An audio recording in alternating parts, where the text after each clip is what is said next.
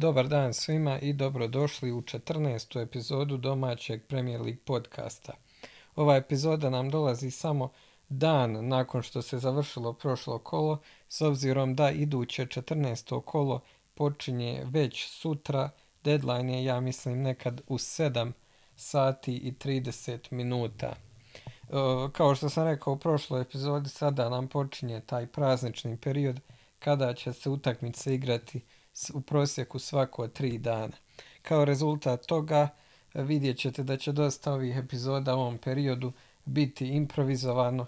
Jednostavno nemam vremena da napišem e, skriptu prije svake epizode, ali dobro, bitno je da se održi taj ritam, a i dosta se stvari događa, tako da opet imam svašta da kažem.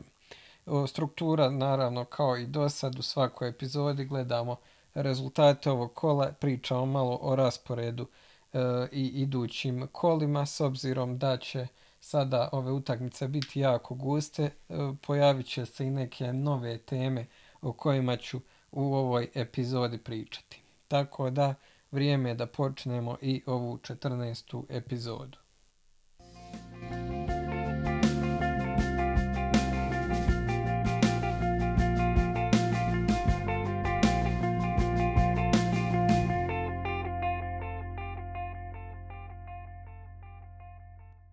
Počinjemo odmah sa prvim e, duelom u subotu e, Arsenal Newcastle, utakmica koja je završila 2-0.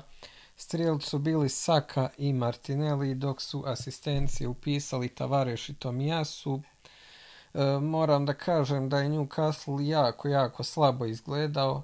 E, kao što sam i ranije rekao, oni su sada ekipa koja je na začelju e, engleske tabele i ja vjerujem da će gledati čak možda sada na zimu da odrade neke transfere kako bi se održali u ligi, jer siguran sam da novi e, vlasnici neće biti nimalo sretni kako se sada odvija situacija. Naravno, Eddie Howe je trener koji je e, poznati po svom ofanzivnijem stilu, ali ovo što smo do sada vidjeli o Newcastle je vrlo defanzivna igra, e, tako da zaista što se tiče fantazija nemam ništa lijepo da kažem. Oni do duše imaju E, sada iduća dva kola dosta dobra. Već sam vidio da dosta ljudi recimo ubacuje San Maksimana. Ja nisam ljubitelj tih takvih vrlo kratkoročnih manevara, pogotovo kad ne radi se sad baš o nekim super igračima koji su u super formi, tako da ja lično bih ih izbjegavao. Što se tiče Arsenala, e, do sad sam se žalio već dosta, u dosta epizoda kako e, Smith Rowe premašuje brojeve, odnosno kako zabija golove iz vrlo malo šanse, međutim e, ovaj put se dogodilo obratno i Smith Rowe je imao dvije e, malte ne čiste prilike, međutim nije ih zabio. Saka je izgledao isto jako dobro, on je uspio da dođe do pogodka, međutim i ozlijedio se, nisam siguran o kakvoj se ozlijedi radi, nije izgledao pretjerano loše kada su ga kasnije prikazali na klupi, E, što se tiče ostalih igrača, e, Aubameyang još jedna jako, jako loša predstava. Eto, uspio je samo da zaradi žuti karton. To je sve otprilike e, što je uspio da odradi na ovoj utakmici. Katastrofalan promašaj koji ste vjerovatno vidjeli, jedan od gorih promašaja koje sam vidio u zadnje vrijeme. Nema jednostavno, nema, nema te kvalitete tog finiša po kojem je bio poznat prošlih sezona tako da u Arsenalu ostaje što se tiče ofanzivnih igrača ili imate Smith-Rowa, evo sada i Saka je popularna opcija, ja sam prije govorio kako on ima nešto bolju statistiku od eh, Smith-Rowa, evo sada je on došao do gola, ali vrlo lako se moglo dogoditi da to bude i Smith-Row. Što se tiče obrane, još jedna dosta dobra utakmica Ramsdale-a i ostali obrambeni igrači su dobro odigrali s tim što evo sada ta ima dilema na lijevoj strani između Tirnija i Tavareša ko će počinjati, ako ne. E, Tavareš je potrošio dosta lopti u prvom dijelu utakmice, međutim kasnije to bolje izgledalo i upisao i finu asistenciju. S druge strane Tomijasu kojeg nisam puno spominjao jer nije me toliko impresionirao, međutim sada protiv nju Kasla je strašno puno centar šuteva upućivao, ali ja ipak mislim da je to više do vrlo lošeg Newcastle nego što je do tog nekog Tomijasovog potencijala, tako da e, ne znam, mislim da što se tiče opcija, mislim da su Ramsdale i White e, bolje trenutno opcije, ali dosta ljudi vidim i dovodi Tomijasu, a nisam pretjerano neki pobornik, mislim da je sasvim dovoljno da imate jednog arsenalovog obrambenog igrača, e, ali eto, iduću utakmicu igraju protiv Manchester Uniteda, velika naravno vijest koju ću se kasnije, na koju ću se kasnije osvrnuti da je naravno e, Ragnik dobio posao trenera Uniteda i to će sigurno biti atmosfera na stadionu drugačija i možemo E, očekivati možda i agresivniji pristup Uniteda, tako da me ne bi tu čudilo da Arsenal primi go. Ja osobno imam Vajta i mislim da ću ga ostaviti na klupi kako stvari stoje. Iduća utakmica u ovom kolu je bila između Crystal Palasa i Aston Ville. Tu je Villa pobjedila 1-2, golove su zabili Guehi za Palas, Megin i Target za Villu. Eto, Target nastavlja sa tim ofanzivnim doprinosima. Spominjao sam prije kako, e, kako bi mogli, mogli vidjeti više inputa od Targeta i Keša u toj ofanzivnoj fazi. E, što se tiče Palasa, e, velika novina ovdje je da se Ebereči Eze vratio u konkurenciju u veznom redu. O, zašto ovo spominjem? Zato što Ezeova pozicija utječe kako Gallagher igra. I ono što sam uspio da upratim je da kada Eze na terenu, Gallagher igra nešto defanzivnije, tako da je to pomalo za, može biti zabrinjavajuće za vlasnike.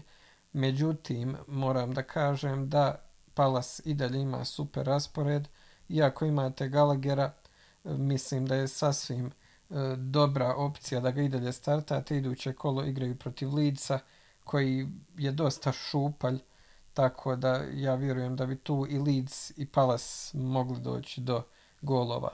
Što se tiče Aston Villa, eto Gerardov tim nastavlja sa dobrim rezultatima. E, nisu to neke spektakularne utakmice i nastupi, ali evo, John McGinn e, nekako je u dobroj formi, tako da svejedno ne bi se, ne bi se odlučio ni na jednog igrača trenutno Vile. Isto tako što je interesantno je da Inks bio na klupi, tako da očigledno da Gerard isprobava neke različite kombinacije i mislim da se to još uvijek nije finaliziralo. Ali za sada što se tiče Vile mislim da bih izbjegavao njihove opcije.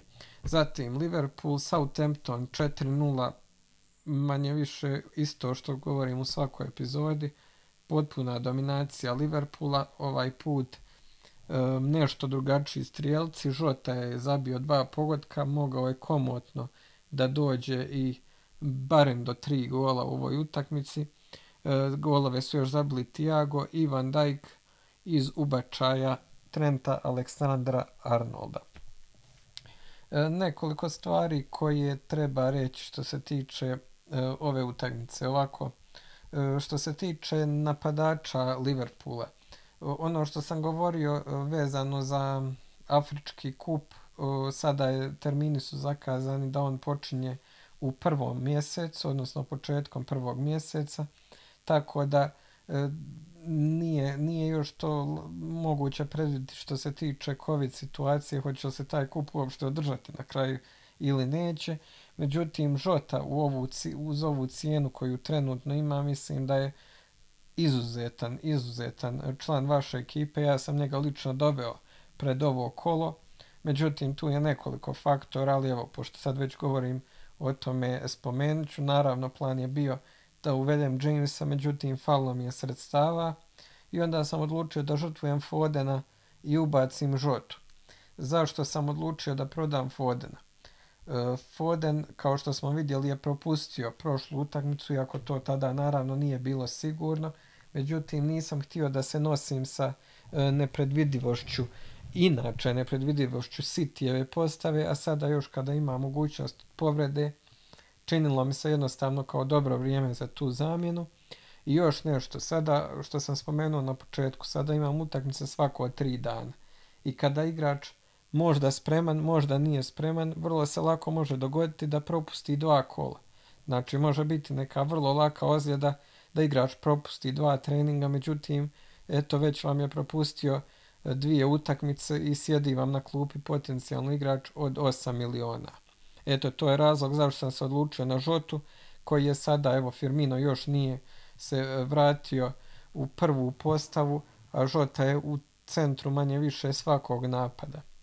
E, druga stvar, što se tiče Salaha, on je sada upisao asistenciju, na neki drugi dan bi sigurno postigao i pogodak i ne bi previše predavao značaja tome što je i dalje on do, dobiva poene, ali ne tolikim tempom kao u prošlim kolima. Ono što je bitno reći u, ovim, ovom narednom periodu je da će biti rotacije, pa tako moguće čak i što se tiče Mohameda Salaha. Niko nije nedodirljiv kada morate igrati utakmice svako tri dana.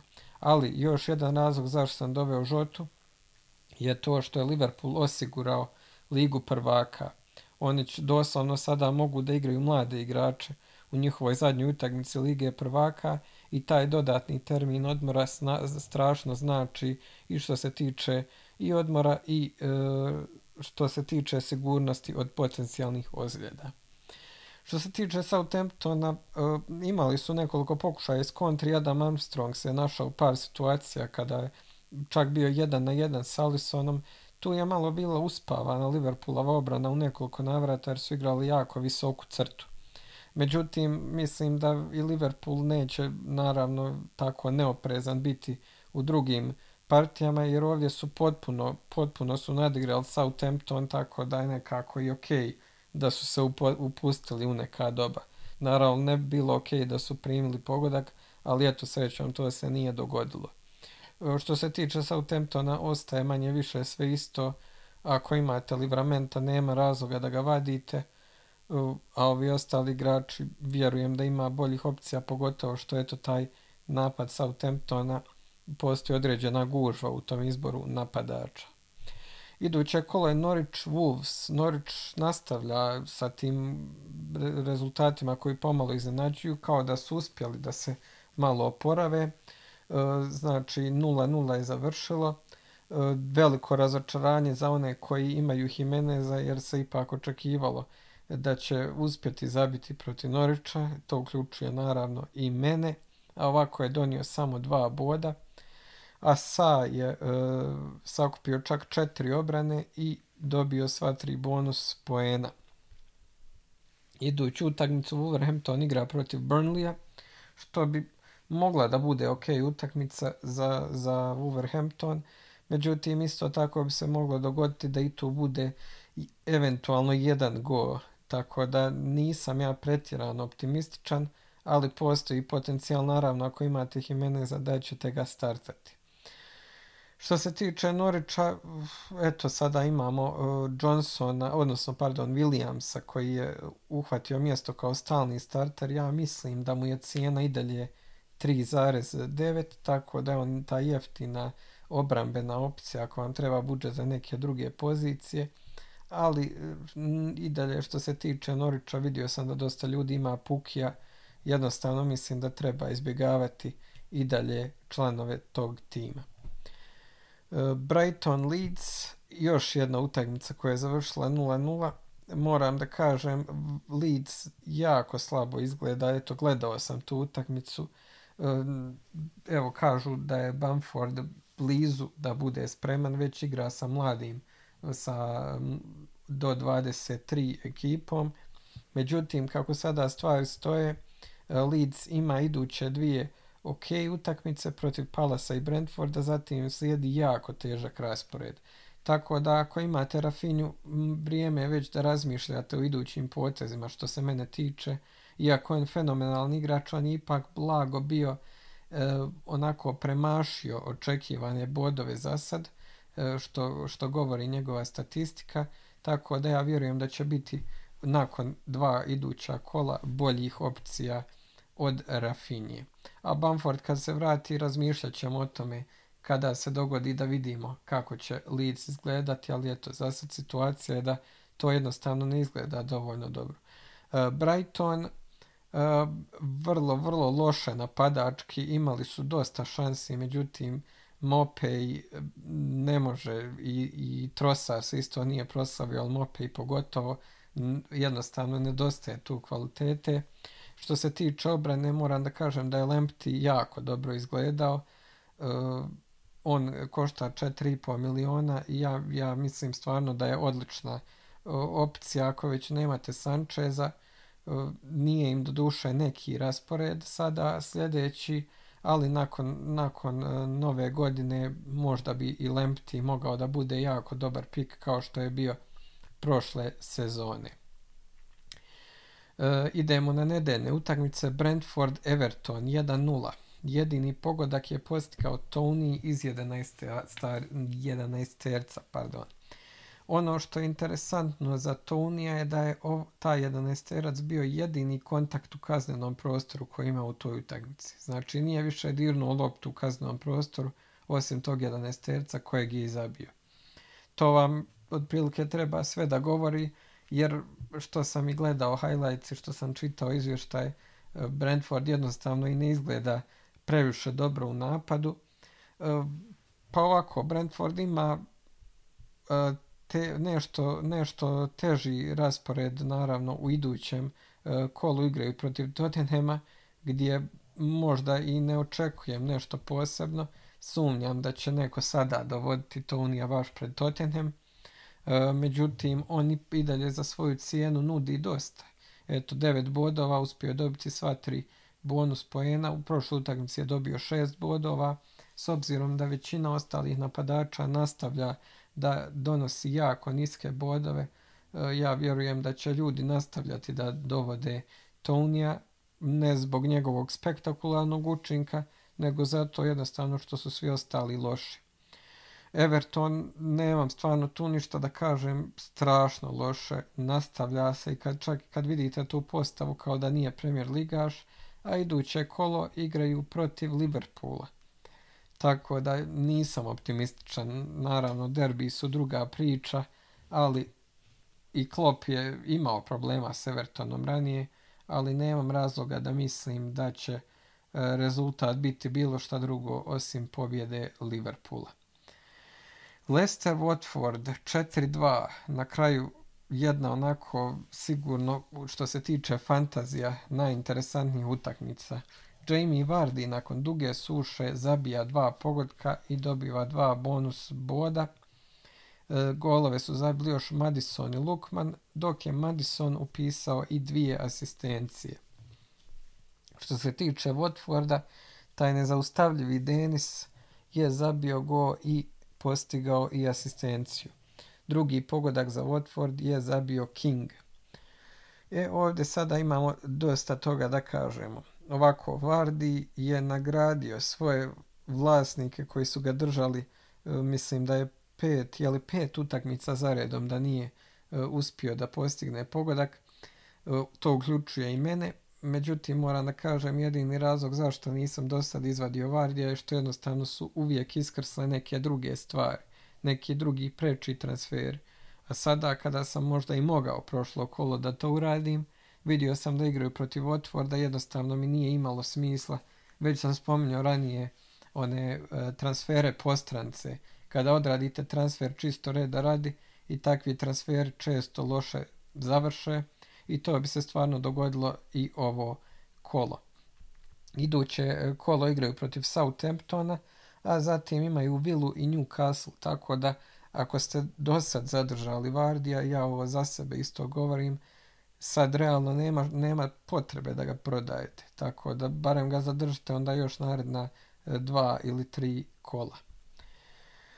E, što se tiče obrane Lestera, nastavlja se eto, ta loša situacija. Nisam o njima govorio nikako, nemam niti namjeru. Eto, Madison, jedini još igrač kojeg, kojeg ću spomenuti, jer nekako je pokazao kao uh, formu od prije par sezona kada je bio jedan od popularnijih fantasy pikova, međutim dosta je vremena od toga prošlo, tako da mislim da ima boljih alternativa bez obzira eto, ovih par narednih kola su stvarno dobre, dobre potencijalne utakmice, međutim, ne bi o njemu razmišljao. Što se tiče Watforda, spomenuo sam Dennis King, um, eto, usprkos na papiru tim teškim, teškom rasporedu, oni nastavljaju stvarno o, da, da dobivaju, da zarađuju bodove. Međutim, iduće utakmice su im protiv Chelsea i čini mi se protiv Uniteda, evo možda, možda griješim, e, to je rizik ovih e, improviziranih emisija, ali dva kola definitivno iduća su im teška, tako da ne bi, niko ko sada dovodi Denisa ili Kinga ne dovodi to radi mogućnosti zabijanja iduća dva kola, nego čisto da imaju stabilnog startera koji bi e, im kasnije dobro došao sada, pogotovo u ovom periodu e, prazničnom, kada morate imati dobru klupu. Ono što je bitno reći, da već polako, što sam spomenuo na početku, treba razmišljati o tom afričkom kupu. Zašto? Zato jer, na primjer, i Denis e, postoji velika šansa da će e, otići na afrički kup.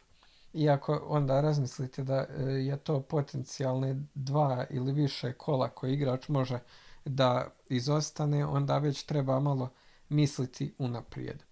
Ali kao što sam rekao, zbog covid e, planiranje unaprijed generalno nije pametno. Iduća utakmica Manchester City i West Ham. Veliko razočaranje u 95. minuti je Lanzini zabio e, za 2-1. E, golove za City su zabili Gundogan i Fernandinho. E, dok su asistencije upisali Gundogan i Marez. Cancelo je dobio i žuti karton, što znači da ga još jedan žuti karton dijeli od suspenzije. Šta reći ovdje, znam da je dosta ljudi dovelo Bernarda Silvu i on je bio vrlo blizu, vrlo blizu da dođe do asistencije, međutim, eto, nije se to ostvarilo. A s druge strane, Gundogan, koji je ta druga budžetna varijanta, je i koji ima isto tako dosta dobre brojke uspio ovdje da dođe do više bodova.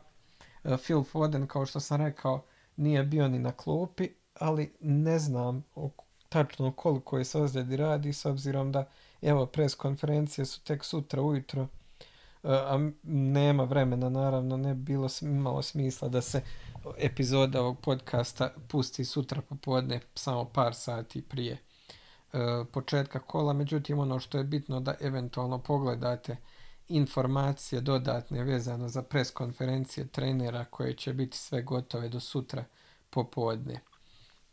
Ali to je ono što sam govorio, ako imate igrača koji će možda startati, možda ne, vrlo se lako može dogoditi da propusti dva ili više kola iako je out recimo sedam dana.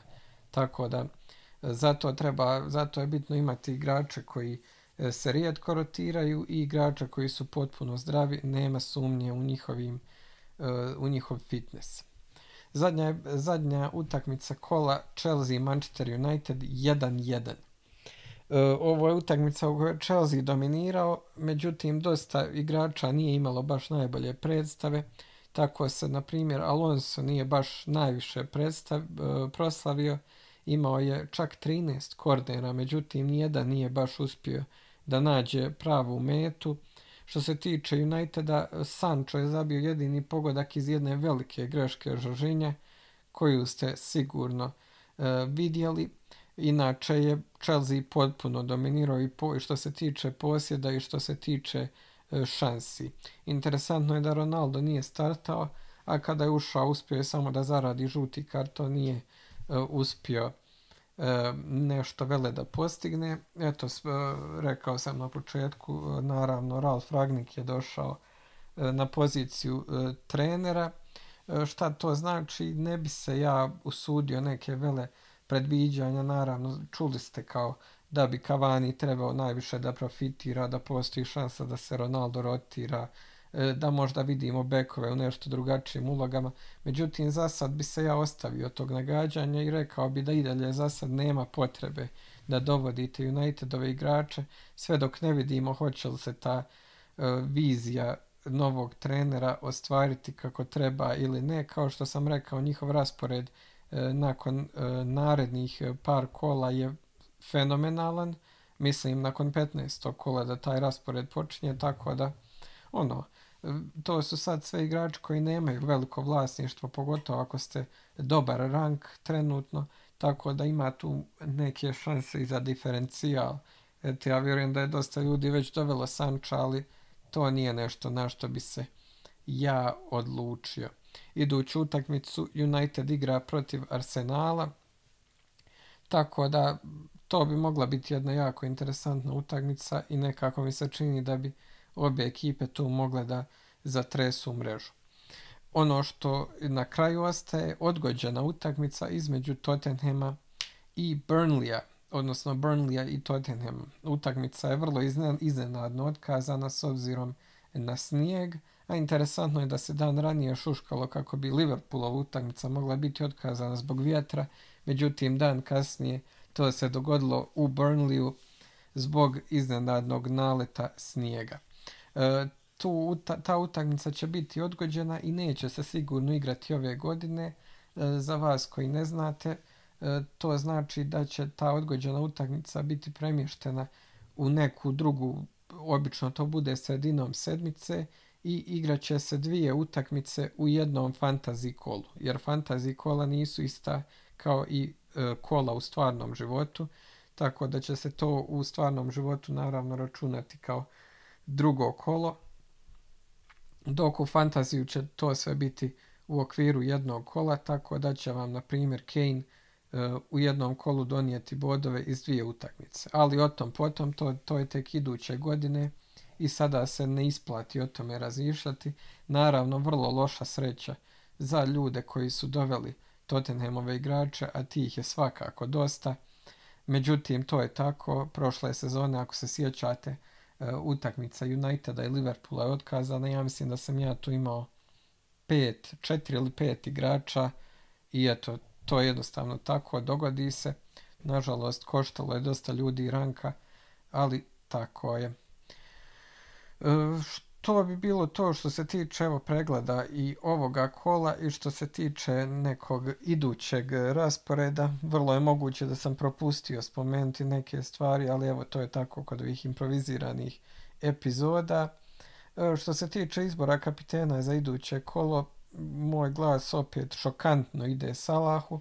Ja znam, moram naravno da spomenem u prošla tri kola da je Trent Alexander-Arnold donio više bodova nego Salah, Međutim, jednostavno to praktikujem već godinama da ne stavljam kao kapitena obrambene igrače. Jednostavno, kod kapitena ja uvijek gledam plafon, a kod Salaha je plafon viši nego kod ostalih igrača. Eto, to je moj rezon što se tiče biranja kapitena.